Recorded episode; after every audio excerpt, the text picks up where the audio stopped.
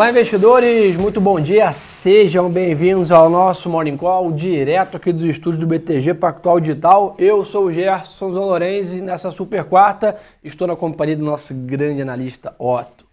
E aí, Gerson, tudo bem? E bom aí? Dia, pessoal. Tudo bem, pessoal? Vamos lá, chegamos aí na quarta-feira, temos bastante coisa para falar aqui de Brasil, Copom, balanço da Petrobras, mas antes, tradicionalmente, vamos dar o giro no mercado internacional.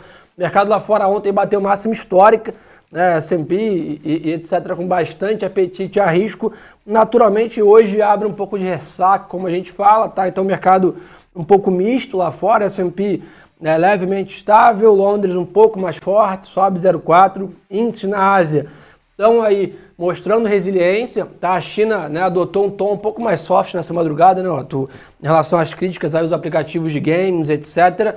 O mercado se acalma um pouco e, o, e a alta dos Estados Unidos ontem, a China faz esse catch-up aí na madrugada, recupera essa parte da performance. Mas, ó, o mercado, sem dúvida, está de olho no quê? Indicador A D P hoje, setecentas mil novas vagas esperadas. Isso aí, é como se fosse uma prévia né, do, do, do payroll, né, o, o tão esperado né, dado de emprego nos Estados Unidos que vem sexta-feira, então quarta-feira a gente tem né, dos empregos privados.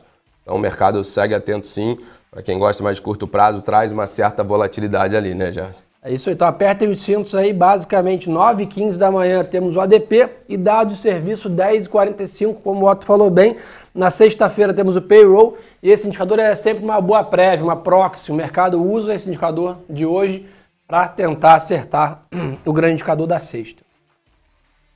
Além disso, né, como nós comentamos aí, a China divulgou dados de P M I nessa madrugada, mostrando uma alta aí de cinquenta e quatro vírgula nove pontos versus cinquenta pontos em junho. Então, dados fortes na China, melhora no tom né, de, vamos dizer assim, intervenção do governo em alguns setores. O mercado está mais é, positivo, mas sem dúvida, sem grandes né, vetores, dólar de lado também, né, Otto? Isso aí, D X Y está bem estável, né, Gerson? Até os pares do real, até estava olhando agora há pouco, estão bem em linha, né? Então, provavelmente uma abertura mais morna ali né, para o real, então vamos ficar acompanhando. No mundo de commodities, tá, pessoal? O petróleo cai mais um pouquinho hoje, tá zero vírgula sessenta de queda, mas aí se mantém firme nos setenta dólares o contrato da W T I. Né? Acho que é importante é, ressaltar esse patamar, né? Que a gente vem vendo um suporte bem forte ali da, da commodity nesses níveis, o que ajuda, né? Vamos dizer assim, resultados como hoje tem na Petrobras, que o mercado fica de olho. E nessa linha, Otto, onze e meia da manhã, o Departamento de Energia dos Estados Unidos divulga estoques de petróleo da semana. Então, isso aí. É o que vai movimentar hoje lá fora. Bom ponto. Ontem até a gente teve o petróleo, né, um forte rally né, para a commodity, chegou a cair mais de dois vírgula cinco, depois perfeito, recuperou. Lá fora o setor de energia nem sentiu assim tanto, né? Até que fechou muito bem, para quem acompanha o E T F, né, o X L E lá fora, enfim, mostrou uma, uma resiliência mesmo com a queda da, da commodity, né, lá que tem Chevron, tem ExxonMobil. Até Petrobras ontem fechou tá, relativamente bem, né? Até teve uma forte queda ao, ao longo do dia, mas voltou e fechou na máxima. Eu bem próximo disso, se eu não estou enganado. Não, perfeito colocação. E o mercado de Bitcoin, tá, pessoal, segue praticamente estável aí. Hoje o Bitcoin cai aí zero vírgula cinquenta e cinco, praticamente é, irrisória aí a variação, trinta e oito mil dólares, né? A, a criptomoeda em geral está bem lateralizada entre esse trinta e quarenta mil dólares. Já faz um tempo. É interessante ver que a vol diminuiu bem, né, Otto? Isso aí, a gente teve um teste né, até de uma região de resistência, até estava comentando com o Nicolas, né, que, é do, que, que entende boa, muito mais é de, de, é, de criptoativos. A gente né, testou uma faixa dos quarenta e um mil dólares ali, uma importante faixa de resistência, né, Gerson? A gente segue bem, como você falou, né, uma vol contraindo, num, num caixote, aguardando né, o lado que decidir. Ou vai perder realmente os vinte e nove mil dólares e vamos ter uma correria, ou realmente rompe uma região de resistência e a gente pode né, alcançar, retomar né, patamares próximos dos cinquenta mil dólares. Sem dúvida, acho que ficou muito em foco né, essa questão de Bitcoin aí, regulamentação na China, algumas empresas aceitando, depois não, principalmente a Tesla aí foi o principal caso, e agora naturalmente o mercado está em período de consolidação, né, adaptação aí a esse novo setor. A gente até conversou sobre isso ontem numa live à noite, e sem dúvida, né, criptomoedas em geral, moedas digitais vieram para ficar, né, estão se desenvolvendo, cada vez mais né, sofisticando, então naturalmente É, a gente vai cada vez mais comentar sobre isso aqui é, também. Boa. Seguindo aqui, pessoal, o que a gente tem para monitorar também? Na zona do euro, tá? O P M I também subiu, né, o que está ajudando aí, o F T S E em Londres sobe zero vírgula quarenta né, em relação a isso. E na parte negativa, o mercado ainda segue né, um pouco reticente em relação à disseminação da variante Delta, né, Otto? Acho que é importante lembrar isso. Né, a, a questão de pandemia, sem dúvida, no hemisfério norte está bem mais soft, né, bem mais evoluída do que aqui no Brasil ainda, apesar de ter melhorado bastante, mas sempre fica aquela pulga atrás da orelha, né? O mercado aprendendo a lidar com essas novas variantes, já sempre fica aquela dúvida quanto que a vacina atual é eficiente, eficaz em relação a isso. Então, acho que Covid ainda esse ano é um, um assunto que vai ficar sempre na mídia, né? Sem dúvida, sem dúvida. A gente ainda também segue monitorando, né? Até as empresas aéreas, né? Então, a companhia de turismo, C V C, no caso, né? os, os ativos vêm sofrendo bastante, né? Já vinham numa, tiveram uma forte pernada, agora vem, vem sofrendo um pouco e, e com essa questão da, da variante Delta ainda segue, acho que impactando sim as ações como um todo, né? Azul, C V C, é, Gol, já caíram mais ou menos trinta por cento do último topo. Um Perfeito. Ponto para ficar atento, claro, né? A gente provavelmente já, já colocou uma atenção em cima do preço, e ficar atento aí, talvez pode até ser, gerar uma oportunidade, quem sabe, né, já para o médio e longo prazo. É isso aí, acho que é sempre aquela história, né? A gente tem que, no antivolatilidade aparecem as maiores oportunidades, né? Esse é um ponto importante. Para falar com vocês um pouco de Brasil, né? Vamos aí que a agenda bem movimentada. Então, temporada de balanço aqui no Brasil passou a terceira marcha, acelerou bem, né? A gente já via nos Estados Unidos ele praticamente no fim da temporada de balanços. Resultados vieram, né, super bem nos Estados Unidos, não é à toa que a Bolsa bateu máxima histórica ontem. E aqui no Brasil, uma semana-chave, tivemos ontem, né, Itaú, hoje temos aí, tivemos é, Bradesco também, e grande destaque do dia hoje, Petrobras. Então acho que é a grande expectativa, o mercado está de olho, né, nos papéis da companhia. Petrobras vem ficando para trás dos demais pares aí do setor, né, em geral de petróleo, inclusive fazendo um benchmark no mercado lá fora. Então esse balanço de hoje pode destravar algum baú da companhia, né?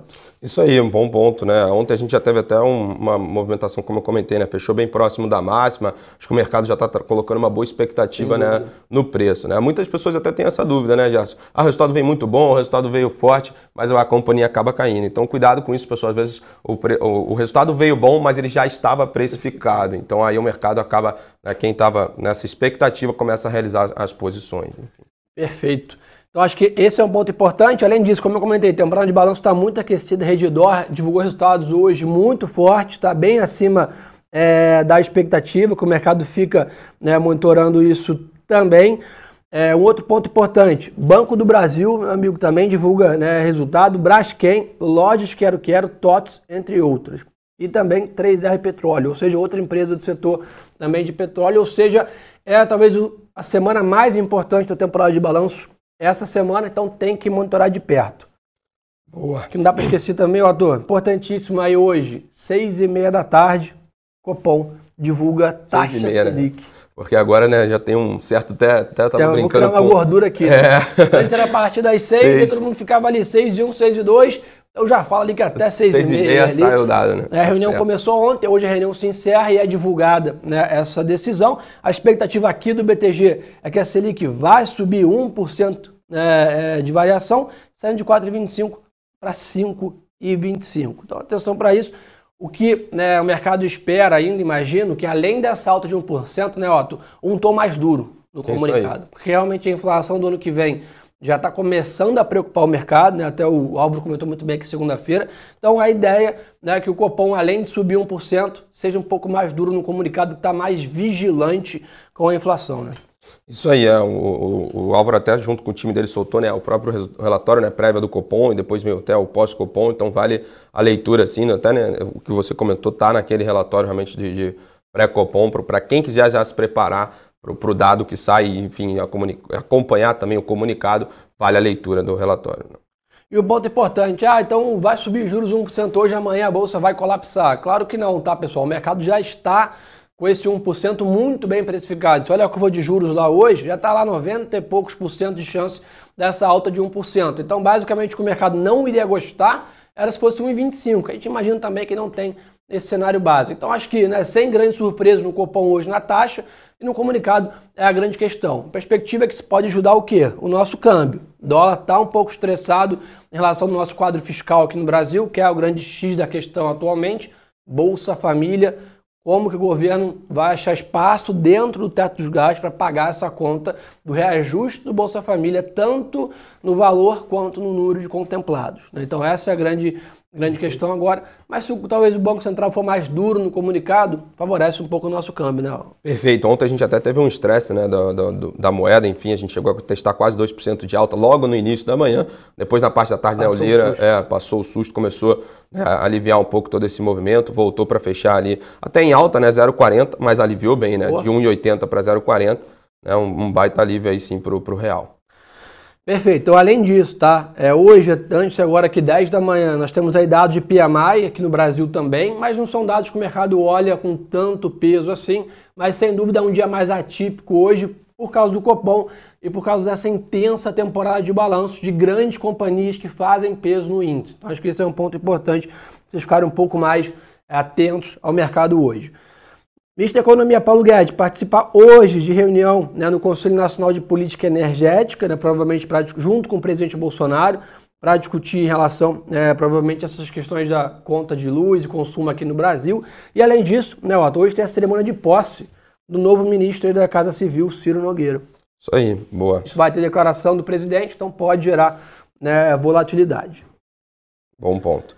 Até só lembrando, já, a gente teve até Gerdau, né? Se não estou enganado, divulgando o resultado, né? Agora, agora de manhã, né? Teve um resultado aí, um salto de mil cento e quarenta e nove na comparação com o mesmo período de dois mil e vinte, né? O lucro líquido. Mas vale ficar atento, vamos, né, analisar um pouco mais esses dados, né? Não ficar só atento ao, ao primeiro, né? Ao, ao, ao... A, a linha, né, mais importante ali, né, vem um, um dado bem expressivo, mas lembrando para fazer comparações com dados, né, mais, mais do passado, dois mil e vinte talvez, dois mil e dezenove talvez, um, um ano mais comparativo ali. E o pessoal até, acho que gosta até bastante de falar, né, Gerson, o minério de ferro, tem até o dado aqui, Boa, pessoal, a gente teve, né, uma baixa de zero vírgula cinco por cento em Qingdao, né, na China, fechando aí em cento e oitenta e três vírgula sessenta e nove a tonelada. Então, para quem acompanha, né, materiais básicos, né, minério de ferro. Acompanhando o petróleo, né? Também, isso aí, né? Boa. Perfeito. Então, algumas notícias aqui da imprensa também, nessa possível, né, parcelamento de precatórios que preocupou o mercado, não temos nada, né, concreto em relação a isso. O Brasil segue nesse, nesse nível de queda, tá? Tanto o número de mortes quanto, né, de infectados em relação à pandemia. A vacinação segue avançando, né, com um vírgula trinta e cinco milhão de doses aplicadas, é, de média móvel, ou seja, uma média móvel elevada, e o Brasil está pouco a pouco e deve chegar até o final da semana com cinquenta por cento da população já vacinada com a primeira dose, o que é um marco importante aqui, né, dentro das estimativas lá da equipe, o Léo lá da equipe do Álvaro, é, de níveis aqui provavelmente até setembro, o Brasil aí está com a maioria da população já vacinada, né? Perfeito. Ontem a gente até no, no fechamento do mercado, né, estava olhando até o gráfico junto com o Álvaro, os óbitos com óbitos também, né? O número de óbitos estavam cada vez mais diminuindo. Então, um bom, bom ponto, né? E esse é um ponto importante, né, pessoal? O grande X da questão, né, da, da vacina é realmente isso, né? Ela reduz drasticamente, quase anula, né, o nível de mortalidade, né? Então a gente está vendo ali, por exemplo, um grande aumento no número de casos nos Estados Unidos, os Estados Unidos voltou ao normal,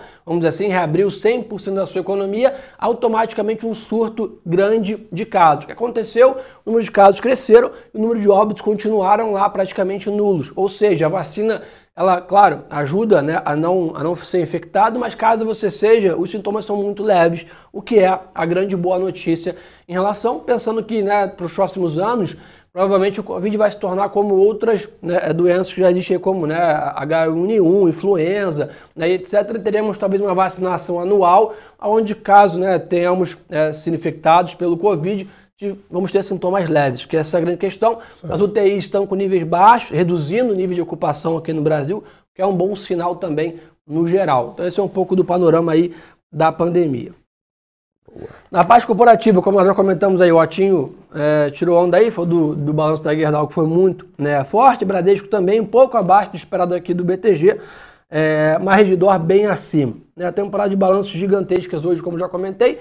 Vou repetir o nome para quem chegou depois aí. Hoje temos três R Petróleo, A S Brasil, Banco do Brasil, Braskem, aí grande destaque do dia, Petrobras, Lojas Quero Quero, Totvs, entre outras. Então aí temos aí quase vinte empresas hoje de grandes, é, grande porte divulgando balanço hoje.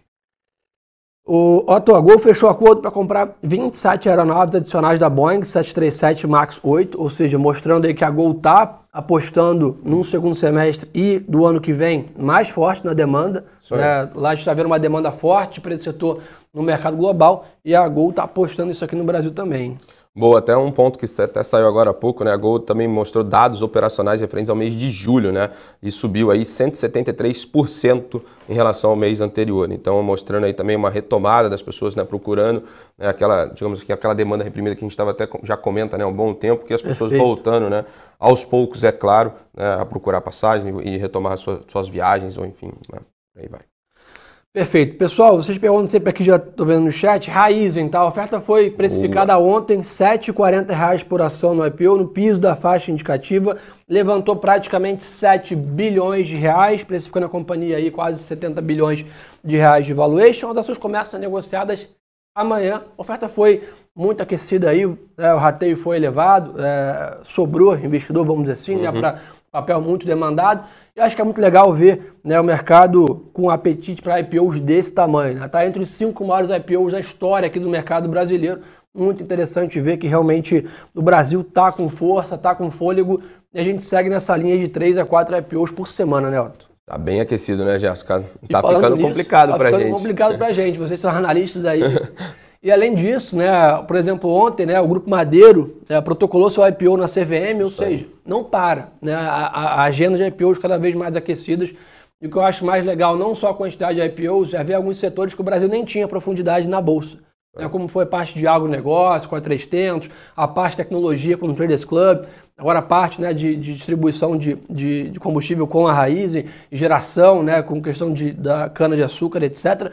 Ou seja, além de a gente estar crescendo a Bolsa, estamos aumentando o leque de diversificação e dando mais trabalho para vocês aí. Né?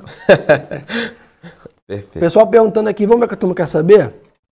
É, vamos lá, varejo tem caminhado bem, apesar da volatilidade alta. Acho que não dá para esperar nada diferente disso. O Brasil ainda nessa turbulência da pandemia, com uma, claro, olhando à frente, né, um céu muito mais claro, né, muito menos nebuloso do que estávamos há um mês atrás, mas ainda, né, com restrições econômicas aplicadas nos principais estados aqui do Brasil e nível da pandemia ainda elevados, né? Então isso gera um pouco de ruído no varejo.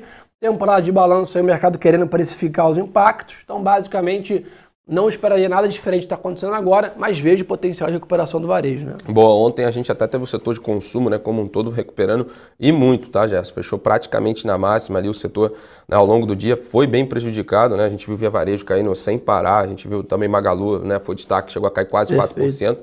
Recuperaram e fecharam até bem próximo de suas máximas. Então, para quem gosta mais de curto prazo, dá para ficar assim de olho nessa, nesses ativos. Boa. Matheus perguntou, dolinha hoje. Pessoal, o dólar não se mexe lá fora, tá? Historicamente, o dólar tá hoje, tá andando de lado no mercado é, internacional. Aqui no Brasil, né, como a gente sempre comenta, estruturalmente, a gente está com espaço para o dólar cair. Tá? A nossa visão aqui junto com o Álvaro é que o dólar vai se aproximar dos cinco reais. Porém, estamos dependendo aí diretamente do nosso quadro fiscal, que a qualquer momento pode ser alguma notícia da equipe econômica. Então, né, basicamente, quem quer operar dólar olhando para o final do ano, a tendência é queda. O curto prazo é impossível ter é, exatamente a visão do que vai acontecer, dado que a política está é, imperando em cima das decisões aqui do Bolsa Família e do quadro fiscal. Então, pelo demais, volatilidade agora contratada, porém, nessa alta de juros aqui no Brasil, com a manutenção da política monetária dos Estados Unidos, abrindo esse diferencial de juros, tende a favorecer a nossa moeda. Então, expectativa nossa de queda no câmbio, mas essas semanas agora, em relação ao quadro fiscal, estão deixando bem turbulenta a dinâmica, né? Isso aí, né? Pra quem um opera dia... com vocês ali é um prato cheio, né? É, volta, não, não falta, mas assim, realmente está a situação complicada. Ontem, né, abriu e só subiu, depois na parte da tarde veio num, num zigue-zague descendente, realmente, como a gente vem comentando, né, na sala. Volatilidade a mil, então para quem gosta de curto prazo, como você falou, é um prato cheio, realmente. Boa. Eu perguntou aqui sobre juros e bancos. Sem dúvida, pessoal, uma, a gente tem visto o setor bancário ser destaque, tá? Acho que eu venho falando isso com vocês aqui há muito tempo, né? O setor bancário ficou muito, né, para trás aí, né, amassado desde a da, da pandemia. E essa alta da Selic, retomada econômica, a percepção de carteira de crédito não tão é, prejudicada como era, né, como foi feita as projeções, o bancário, imagino que vai começar a andar e os resultados dos bancos têm sido bons. Essa alta da Selic aí favorece o mercado. Boa, vamos ver se realmente sustenta, né? Ontem a gente até teve Itaú abrindo muito bem, né? Depois repercutindo ao resultado, chegou a trabalhar com três por cento de alta, se não estou enganado, logo depois do leilão. Realmente, né, assentou um pouco as quedas junto com o mercado, mas acabou recuperando e fechou até relativamente bem ali, né? Do, do que realmente estava, né, ao longo do dia, recuperou metade da queda, foi um bom ponto, então. Bom, mas o pessoal está querendo saber aqui, meu camarada, é... só plantando aqui bastante da Raízen, já comentamos, né? Boa. Já está bem demandada. É, Marcel perguntou, aonde tem a live da Oi? Marcel, lá no meu Instagram, tá? Arroba Gerson Zanlorenzi, né? Para quem tá no Instagram, tá aqui no pin. Para quem tá no YouTube, o pessoal joga aí no chat. Procura Gerson Zanlorenzi, tem lá um podcast nosso, lá com um vídeo também, com o Vitor Melo e com o Álvaro, falando quase uma hora da Oi, de estruturação de preço, etcétera, em relação a isso. Então não deixa acompanhar lá com a gente, né? Isso aí, foi quinta-feira agora, né? Foi quinta-feira agora. Boa. Então tem bastante conteúdo lá bem profundo. Dá pra falar de Oi, dá pra falar de Oi dez segundos aqui. A gente quer, né, dar mais profundidade a isso. Então lá no meu Instagram, arroba Gerson Zanlorenzi. Boa, só trazendo também um ponto pro pessoal aqui. E W Z, tá? O pré-mercado tá estável, pessoal. Caindo zero vírgula zero três, enfim, nada, né? Então aguardando realmente a abertura aí. Então acho que é basicamente isso, né? Fundo imobiliário, a gente viu, né, ainda os fundos imobiliários, né, saindo, né, da tempestade depois da, do susto da reforma tributária, mas em compensação ainda encontram um cenário um pouco mais adverso com essa alta da Selic, né, com essa percepção. Mas eu acho que basicamente conversando, vendo o mercado de ofertas voltando a bombar, é questão de tempo os fundos imobiliários voltarem aos patamares atua- antes, né, de preço. Basicamente o setor continua muito positivo, muito fundo de papel que acompanha, também a inflação que acompanha o C D I. Então acho que é um período de adaptação e tem muito fundo aí com oportunidade de compra barato aí que ficou estressado durante a, a, a última grande notícia da reforma tributária. Boa. Turma, então acho que por hoje é só. Tá? Então, de novo, um dia mais atípico, muito balanço corporativo, reunião do Copom, final do dia. E temos o quê? Live do Copom, é meu camarada. Isso, tradicionalmente, eu e o Álvaro e o Bruno Carvalho, vamos fazer a live pós-Copom ali, sete horas da noite, comentando com vocês o resultado, o statement, né, o que a gente espera para a próxima reunião. Então não percam com a gente hoje no final do dia essa nossa live aqui imperdível. E é claro, segue eu e o Otinho aí, ó, tá nosso Instagram aqui embaixo, Gerson Zanlorenzi e Otto Paremberg, tá lá é. com a gente. Turma, obrigado pela audiência de sempre, obrigado, Otto, pela parceria aqui obrigado, hoje. Cara. E lembrem-se, pessoal, que o melhor ativo é sempre a boa informação.